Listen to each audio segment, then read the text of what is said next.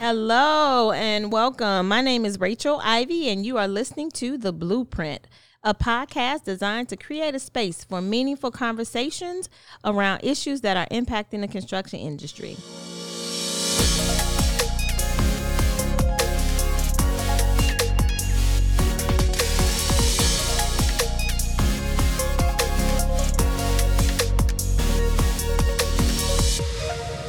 And today, my co host is Alderman Walter Burnett, one of Chicago's hardest working aldermen.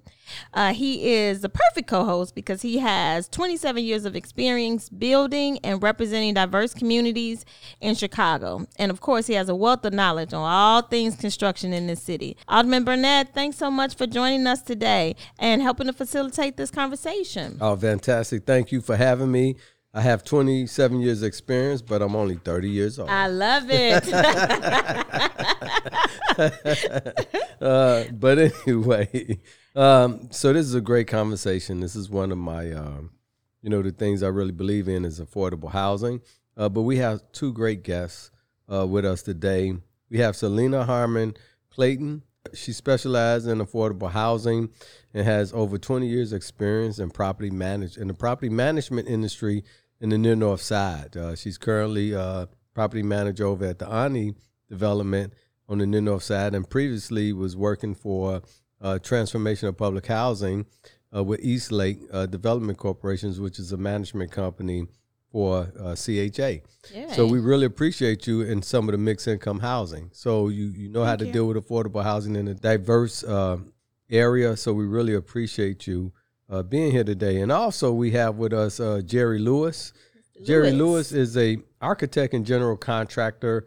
Uh, grew up on the west side, went to college, you know, uh, on a, a, uh, baseball scholarship. It looked like he today looked like it was a football scholarship. That's my friend, so I can say that. and uh, he went to college and he, he majored in architecture and built a, a lot of Crate and Barrels around the country and did a lot of fantastic things, but but also mentor a lot of guys in the construction industry, and uh, also help folks to uh, figure out an affordable way to build affordable housing which is something that's uh, required now here in the city of Chicago. So thank you very much. Uh, thank both of you all for coming on, Jerry and Selena. All right. Thank you, thank you guys. Thank you for having us. Yep. So to kick off the conversation, I wanted to have it because I wanted now, like the Alderman said, it's a requirement in a city. And so I think it's important for our listeners to kind of understand what is affordable housing.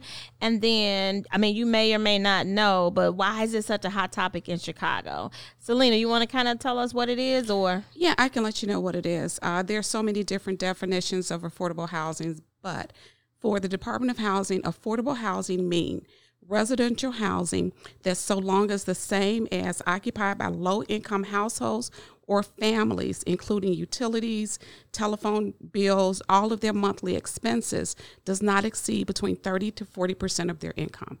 That's it. Okay. So it's just a parameter so that people are able to afford housing and still afford to live on the day to day basis. Okay. Well, can somebody speak to why is it such a hot topic in Chicago? Help our listeners understand that. I don't know if that's Alderman, if that's you. Well, well I, I, think one of the reasons why it's such a hot topic in Chicago is because the market has has driven it. Right? Okay. Housing in Chicago has become so expensive. I mean, you can't even today build a home, and Jerry can tell you about that for a certain amount of money. So you can't even buy a home uh, for less than three hundred thousand or three fifty, whatever the case may be. And most most average rents, you know, for one bedroom could be about sixteen hundred dollars in some areas. So so the market is what what makes it so uh, so needed because okay. you know all these prices go up, it keeps going up, and then the folks who don't make a lot of money get left behind. Right, and it's and it's based on the the boots on the ground type of you know like you said the market so mm-hmm. what happens is that as as it as market grows and more residential units get built under the new construction then those who don't have the income which is considered within a certain AMI group mm-hmm. don't have the money to be part of that that greater opportunity. So what it does, it creates we have to create affordable housing market so that they have a place to live and we don't exclude them because of the growing and the vast growing of construction today and the cost of it and where it's going where it's headed Yeah, and, and then the fact of the matter is, uh, we have a lot of uh, people who are baby boomers, right? Baby boomers are touching everything. A lot of people who becoming baby boomers, they're retiring. You know, when they get their pension, is not as much as it was when they were working, so they need a much affordable place to live. But then you have a lot of students. I mean, uh, Chicago is surrounded by universities. Uh, universities really help our economy, right? And we want people to go to school here but at the same time we need places for them to stay right and then we have a lot of working people we have a we have more restaurants than anywhere else in the country right now and where do all those people who work in the restaurants live right where do people who work in these industries live and then you're talking about when we talk about affordable housing we're not talking about low income housing right low income housing get their money from government Okay, I was going to ask. That was one of the other reasons I wanted Selena, but um, is understanding what's the difference between low income housing versus a Section 8 versus affordable housing, which is what we're talking about today. So either one of y'all, since y'all understand.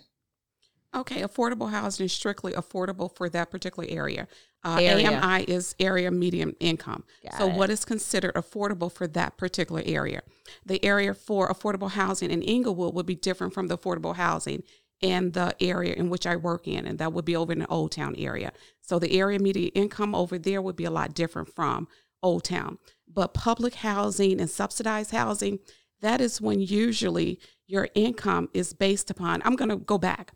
Usually you come from a public housing background Okay. and you lived in one of the public housing developments. And then when they closed them down or tore them down, they gave you a voucher or you have the right to return. So you would have a public housing individual. That's a whole different ballgame from affordable.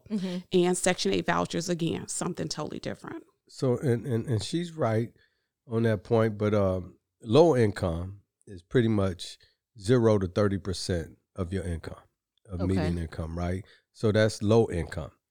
Affordable tends to be sixty and above, right? So it, it, it can go for sixty percent of median income to eighty percent of median income to some instance uh, other things how they do the AMI, they do the AMI for the metropolitan area. They a- average out all of the uh, costs of housing, and then they divide it up evenly, and then that's how they come up with the area median income.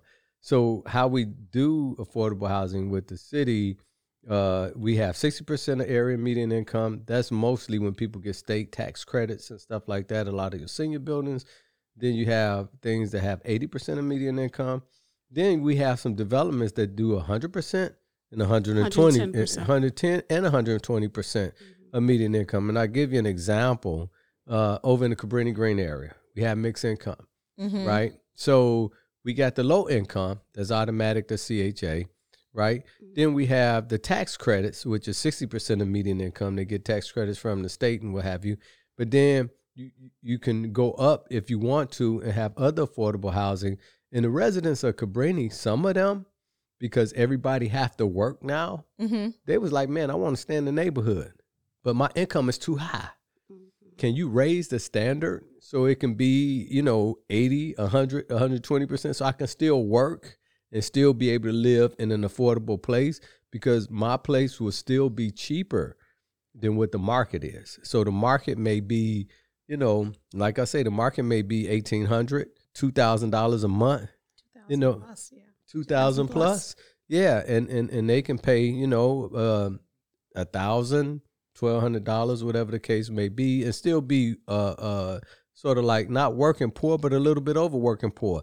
And and then you know the, the things are changing in society too because now we have minimum wage is what is it Fifteen dollars an hour. fifteen dollars an hour. So that kind of raised the incomes up, right? Mhm. So you are, that's like thirty some thousand a year Okay. Right. right? So that some some things are gonna shift in a little while because of that.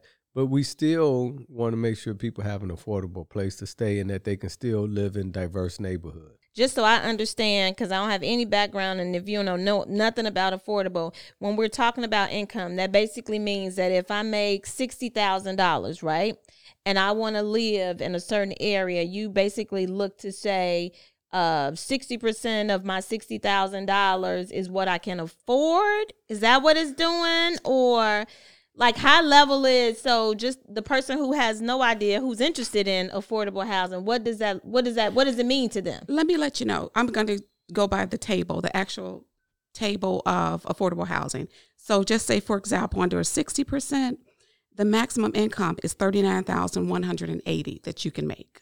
okay so it's So- the other way okay Right. i see it now There, if there's you a make more criteria. than that, you don't qualify. you don't qualify. And it's based upon the number of people in your household. So, say for example, there's one person under 60%, you can't exceed the 39,180. If it's two, you can't exceed 44,780. okay So, it's based upon the number of occupants that's going to occupy the unit plus what you actually make. And that's at the 60%. But, like the Alderman said, there are different levels to the affordable. You have 60%, you have 70, you have 80, 90, 100 uh, on up to 100. Matter of fact, it's on up to 150%. okay So it's really dependent upon what type of program that the building offers that you are looking into. okay good So so basically the in maximizing if I'm at 100 if it's 150%, that means I can make about 60 or 70,000 You year. can make 97,950 for a person of one. That's a of one. one person. Yeah, yeah. see and, and and see and to me that uh, that really affects the affordable housing home ownership more so that it really affects those guys because that's where families are pretty much made is in a it is in a home not just in a multi-unit building so it's a little bit So I think that's a that's a that's a good point, um, Jerry. One of the things that has been a big topic of debate now is affordable on site versus affordable off site. So Jerry, do you want to speak to um, kind of your school of thought, like what's your when you think about how one or the other affects the black community? Well, well, here's here's and, and the alderman can speak on what the clause, what the what the current status of contribution from developers. So if a developer comes in and he has to do twenty percent, he can do 10, 10 on and ten off. The problem though is doing that ten off is that if you go into seventy five percent of the African American community, then to be able to afford to buy that unit or as a home or to be able to afford to buy that unit as a condo still doesn't exist because the AMI is so low then everybody evaluates them as non non even the banks evaluate them as not being able to afford to live in that house. Now rental is a different issue. They can afford to live in a rental unit, but if you're changing the lives and and changing the the the wealth of the of a community, it's it's based on residents. It's not necessarily based on multi-unit buildings. So we're just I think the affordable market moving into the minority community is only is only giving them a place to live and to to get by, not giving them the ability to afford to live. So that's where I believe the controversy is. And you know, and programmatically, you get you have to. I think it's harder to live, you know, in the night, you know, in in a multi-unit building because we're not changing their lifestyle. We're only giving them the same lifestyle that they always have had. So, and and and that's where I think we have to kind of change perceptions because that's what's so difficult today is to be able to change their lifestyle, be able to change their income level, to be able to have single family homes or single family condos that they can afford to live in so that the AMI or can be raised a little bit without the assistance of public housing, without the assistance of of uh they because they don't get the tax credits. So, so, so, Jerry, you speaking from a developer's point of view. You speaking with the argument of why a developer feel like they should not, uh, why they don't want to build on site, right? And and and why why the developers don't want to build on site is because if they build in the West Loop, right? Right now, if they build a, a unit in the West Loop, they probably can get, you know, I don't know what what the units go per square foot. What's the market? Oh, the market rate Market's is about, about four three- four dollars a square foot Oh, or yeah, absolutely. three fifty a square $3.50 foot. a square- 65, 485 per Right, square right. For for a thousand square foot joint, about four thousand dollars a month. Mm-hmm. Right. So so they like, man, if I if I had to, I'd rather not have this affordable unit here because it'll break it down to about two thousand dollars a month or thousand dollars a month. Mm-hmm. Right. So they lose three thousand dollars off the top. So they rather go build in in the uh, urban community, and it's cheaper. Right, uh, to build over there, and then they they get the affordable rents over there. That's what some of them are trying to do. But we are still the city is still uh, because the the city still want the diversity, and the city city still want the developers to eat eat some of that. But we but the city have them eat it with getting density. We allow them to build more units, Mhm. right? And and and they eat some of the costs on what it would cost to lose the money on those units. But you know, developers see it in a different way. Developers feel like if they go out in the neighborhood, it's cheaper to build in the neighborhood because of course you're not gonna if you build a unit in the neighborhood, the market in the neighborhood is between a thousand and two thousand dollars a month for a thousand square foot uh, apartment, right? So you won't take a loss, right? But but the market downtown is different. So they feel like they rather have let me build my units downtown and let me build these units down here, and then I can kind of kind of Balance it out. balance it out, right? Which we which we've been able to encourage, but but the city have a policy now that you have to build a lot of your units on site. So some of the developers have to eat it, but at the same time, what we allow them to do is to build more square footage, that they can build a taller building, uh, in some instances more units, and it kind of balances. So it can balance out that way, or it can balance out building off site at the same time and i and i agree with some of both of them because in some of the areas on the west side and the south side you don't have no development Right. right so we can get units built in those areas and fill up those vacant lots we may be able to attract more development to those communities. So i recognize the balance of the argument and i try to do them both. Um, but you know me and the commissioner tend to differ at times because her thing is is that she want to make the expensive predominantly white communities have affordable housing because she thinks it diversify the communities uh, ethnically i found out and I, and I keep trying to say this and we've been having this argument we was doing the affordable housing uh, ordinances is that when i build affordable housing in some of these places uh, uh, like at Ani and other places, most of the people who get them are young white folks, right? You don't, you don't, diver- you don't diversify. It don't end up diversifying it ethnically. It may diversify it economically, but you can't. It's hard to guide and lead um, ethnicity. I'm right? trying to understand, but why is that? Like, I don't Well, understand. Like, why? Why is that? I don't know. I don't know. I, I tell you, most of the people. I, I I give you an example. I got a uh, a poster child. My first affordable building was built on Fulton and Halsted, right? So I had a community meeting. Uh, uh, Thrush did that twenty years ago. The 20 years ago, right? I had a community meeting, and they were against the building that was in front of them. So mm-hmm. four people came to my community meeting. A beautiful red-haired lady, You remember him? I, I, kn- I know him. A, a, a young, a young white guy, a brother, and a Hispanic sister who worked for ComEd in Springfield. The brother, I think, worked in technology. So they came and they arguing about you know the the building because they don't want their views blocking all this and that. And I'm like, man, where y'all live? They tell me. I say, man, that's my first affordable building that I had built. So they say, yeah, we know. The, the red, the beautiful red haired white lady say, I got one of those units. the young white kid, he said, and I got one of those units. He was a student. Mm, and, the, and the Hispanic, the black guy and the Hispanic lady say, how y'all do that? how How y'all y'all that?" pay that cheap rent, mm-hmm. right? You know, mm-hmm. and it, it was like, so it's just, it, it- it's just like that.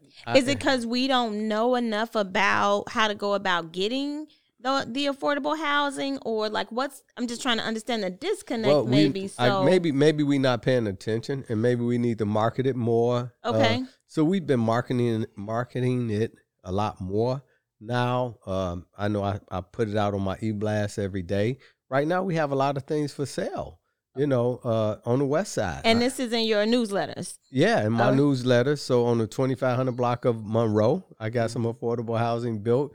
Um, you know, um, other areas we got affordable housings built where we, you know, made deals with developers, gave them some density, allowed them to build it off site, and, and we have them. And some of them they still having a challenge selling them.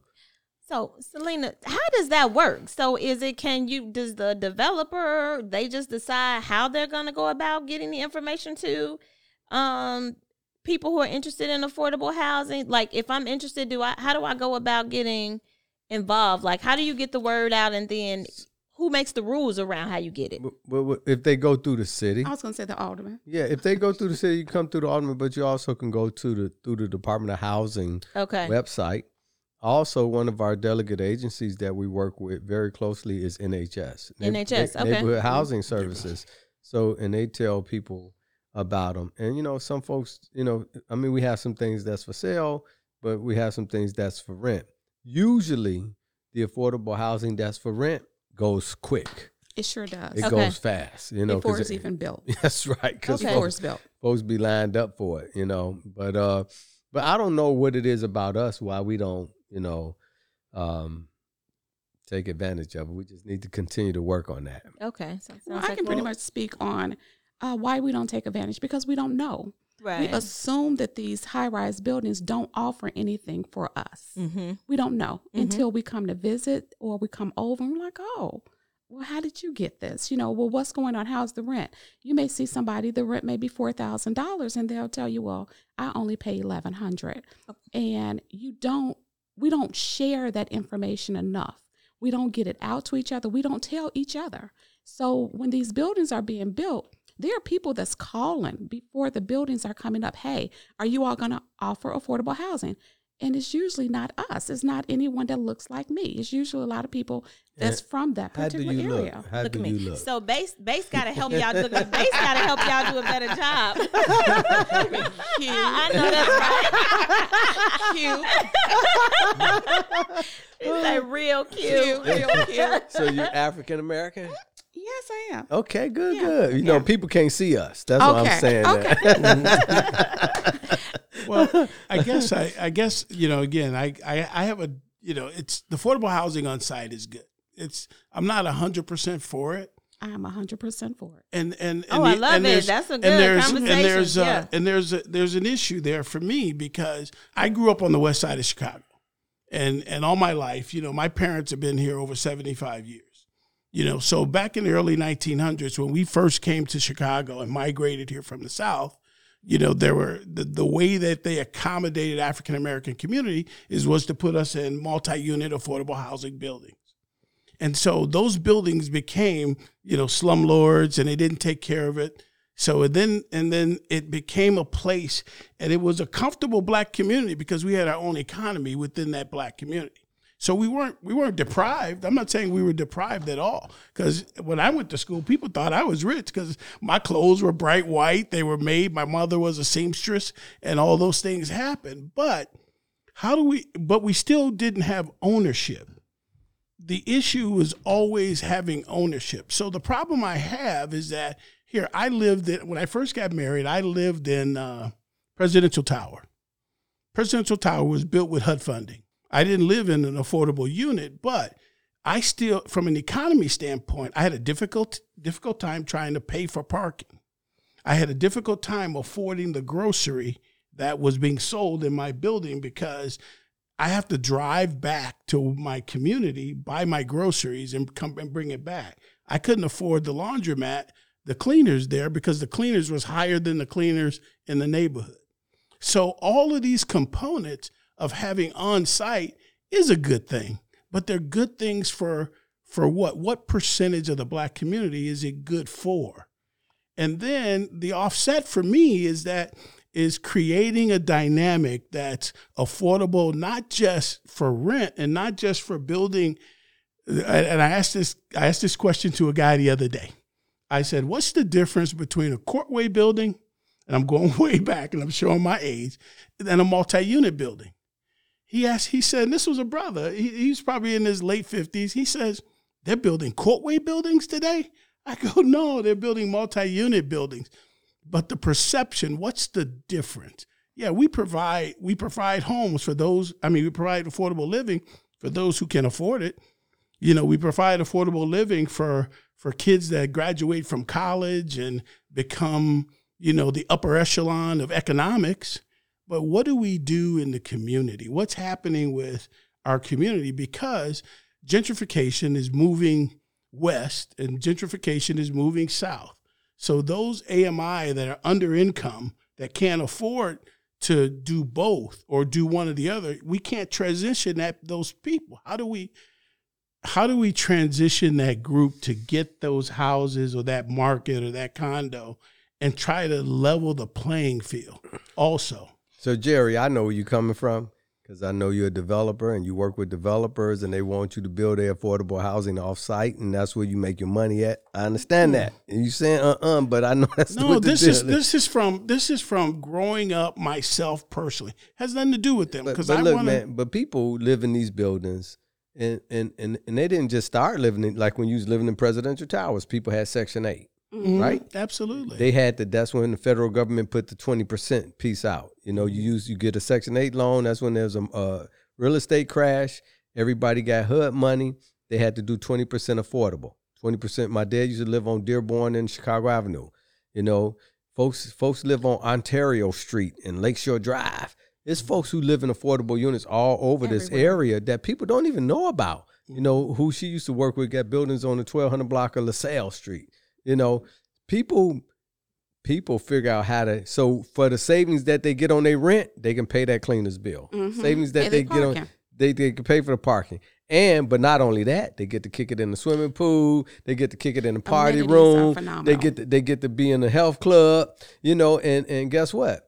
And, and then they look like a fly girl, and you don't even know if they got money or not. Oh my goodness! I think again, I think this is a, there's still so much guy. to be talked about as it relates to affordable housing, but that is all our time that we have right now. So, um, with that, I want to say thank you to all my guests. Do you guys have a last shout out before we wrap it up? Well, uh, just to let you know, affordable housing is for real in the city of Chicago. And Ani Properties, we do have affordable housing. So all you need to do is give us a call. If we don't have anything available, you can get on our wait list because it's a one stop shop. Uh, we don't just cater to um, people that has a whole bunch of money. It's all types of money. Money is green and it's spent. I love it. and we it. spend it at Ani. Thank you. Thank you, Selena. Jerry, what you got for us? Give me give me two, uh, 15 seconds. Wrap it up. Well, well, I, I still We can do a part two. Yeah, I still think the community is being left out. It's not for me about me being it's about how, how I grew up.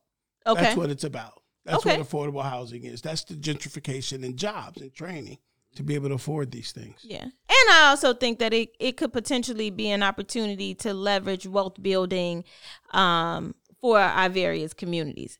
Um, Alderman, what you got? All right. Thank you very much, Rachel, for having me. Thank you guys for being on. We Thank need you. to uh, probably get the Affordable Housing Commissioner on here. Oh, I like that idea. people from uh, the, the Illinois Housing Authority to talk about it. But, you know, it's good to have affordable housing everywhere. We need to have diversity all over the city of Chicago, and we can do it. Thank you, Rachel. Okay, thank you, Alderman. And so, with that said, thank you guys for listening. If you guys have any questions or have any ideas about future episodes, please send us an email. Our email is contact at bacemagazine.com and follow us on Instagram at Base Magazine. And don't forget to listen to us on Apple Podcasts or Spotify.